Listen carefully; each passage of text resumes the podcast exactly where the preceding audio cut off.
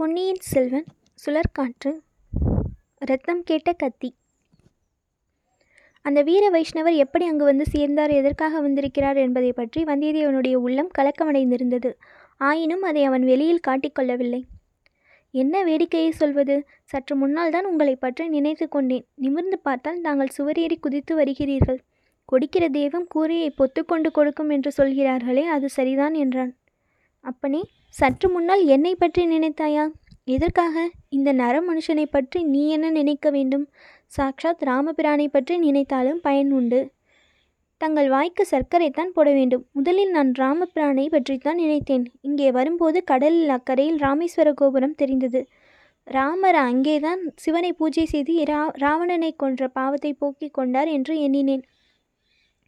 நில்லு தம்பி, நில்லு. நிற்க முடியாது சுவாமிகளே, என்னால் நிற்க முடியாது. நடந்து நடந்து நின்று நின்று என் கால்கள் கெஞ்சுகின்றன. தாங்களும் கருணை புரிந்து உட்காருங்கள். அப்புறம் ராமை ராமரை பற்றி நினைத்தேனா, உடனே ராம பக்தனாகிய அனுமாரை பற்றி நினைவு வந்தது. அனுமாரை பற்றி எண்ணியதும் தங்கள் நினைவு வந்தது. உடனே பார்த்தால் தாங்களே வந்து விட்டீர்கள்.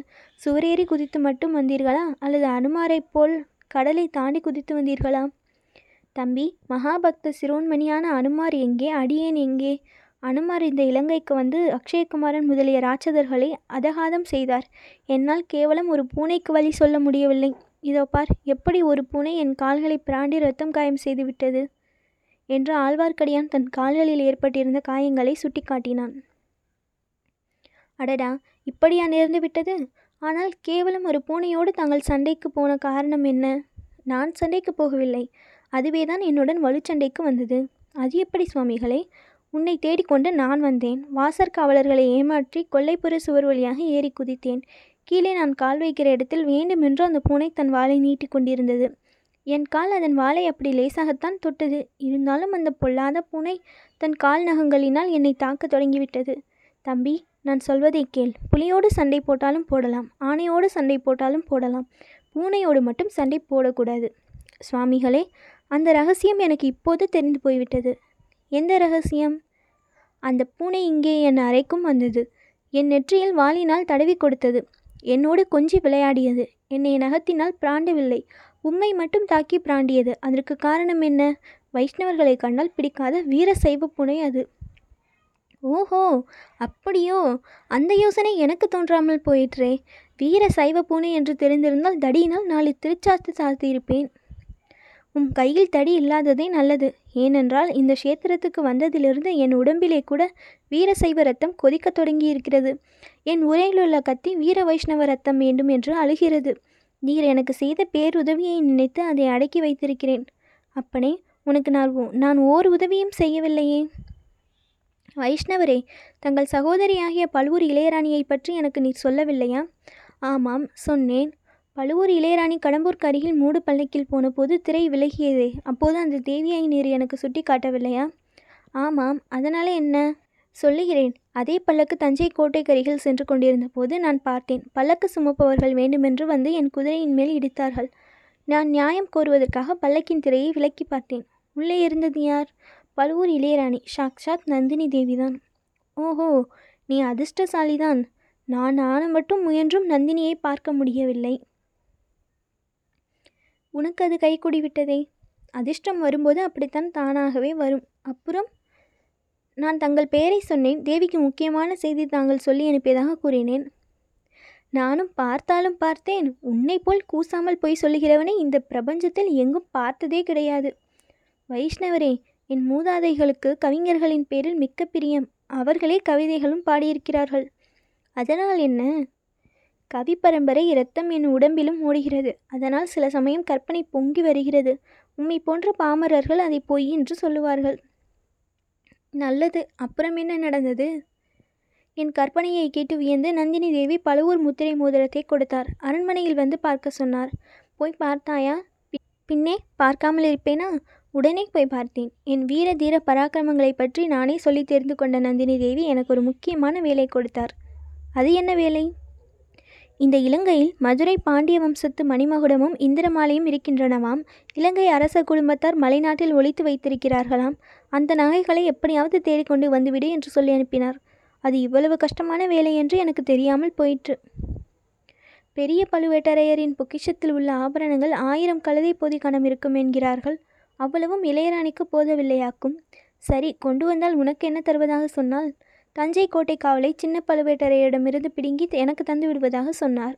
தம்பி தம்பி தஞ்சை கோட்டை காவல் உனக்கு கிடைத்தால் தட்டுத்தடங்கள் இல்லாமல் நான் கோட்டைக்குள் வரலாமல்லவா?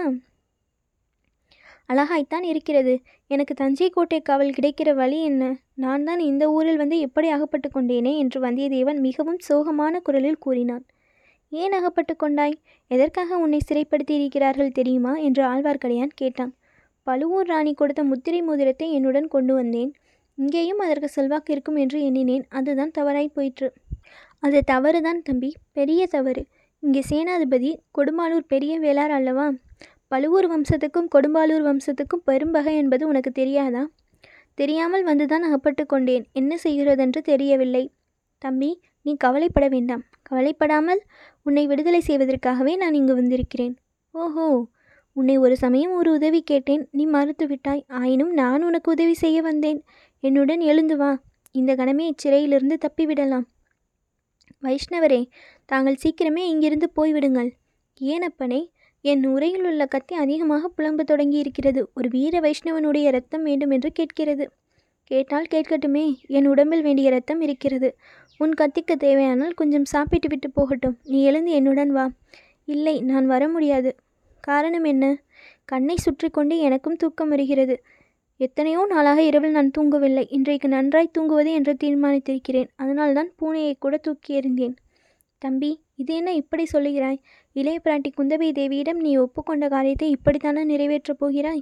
இந்த ஓலையை பொன்னியின் செல்வன் கையில் சேர்ப்பிக்கும் வரையில் இரவென்றும் பகலென்றும் பார்க்காமல் பிரயாணம் செய்வேன் செய்வேன் என்று நீ ஒப்புக்கொள்ளவில்லையா? இவ்விதம் சொல்லி ஆழ்வார்க்கடியான் தன்னுடைய மடியிலிருந்து ஓலையை எடுத்து வந்தியத்தேவனிடம் கொடுத்தான். அதை ஆர்வத்துடன் வந்தியத்தேவன் வாங்கி கொண்டான். இதுவரையில் ஆழ்வார்க்கடியான் தன் வாயை பிடுங்கி வஞ்சித்து ஏமாற்ற பார்க்கிறான் என்றே அவன் எண்ணியிருந்தான். இப்போது அந்த எண்ணம் மாறியது. இந்த ஓலை தங்களிடம் எப்படி வந்தது என்று கேட்டான். சேனாதிபதி விக்ரமகேசரி தான் கொடுத்தார். இதோ இந்த பழுவூர் பனை இலச்சினையையும் திருப்பி கொடுக்க சொன்னார். உனக்கு எப்போது இஷ்டமோ அப்போது பிரயாணம் புறப்படலாம் என்று சொன்னார். வைஷ்ணவரே, தங்களுக்கு என் மனமார்ந்த நன்றி. நன்றியையெல்லாம் சேர்த்து வைத்துக்கொள், சமயம் வரும்போதும் கொடுக்கலாம். ஐயா, இளவரசர் தற்சமயம் எங்கே இருக்கிறார் என்று தெரியுமா? அது யாருக்கும் தெரியாது. அனுராதபுரத்திலிருந்து மலைநாட்டுக்கு சென்றிருக்கிறார். தேடி கண்டுபிடித்தேயாக வேண்டும். உன்னோடு வழிகாட்டி போகும்படி சேனாதிபதி எனக்கு கட்டளையிட்டிருக்கிறார். நீ விரும்பினால் வருகிறேன். வந்தியத்தேவனுக்கு மீண்டும் சிறிது சந்தேகம் உண்டாயிற்று. சுவாமிகளே, புறப்படுவதற்கு முன்பு சேனாதிபதியை நான் பார்க்கலாமா என்று கேட்டான். அவசியம் பார்க்கலாம். பார்த்துவிட்டு தான் பிரயாணம் கிளம்ப வேண்டும். வானதி தேவியை பற்றி சேனாதிபதியிடம் தெரிவியாமல் போகலாமா என்றான் ஆழ்வார்க்கடியான். இதை கேட்ட வந்தியத்தேவன் இந்த வீர வைஷ்ணவனுக்கு உண்மையிலேயே மந்திர வித்தை கை வந்திருக்குமோ என்று வியப்படைந்தான்.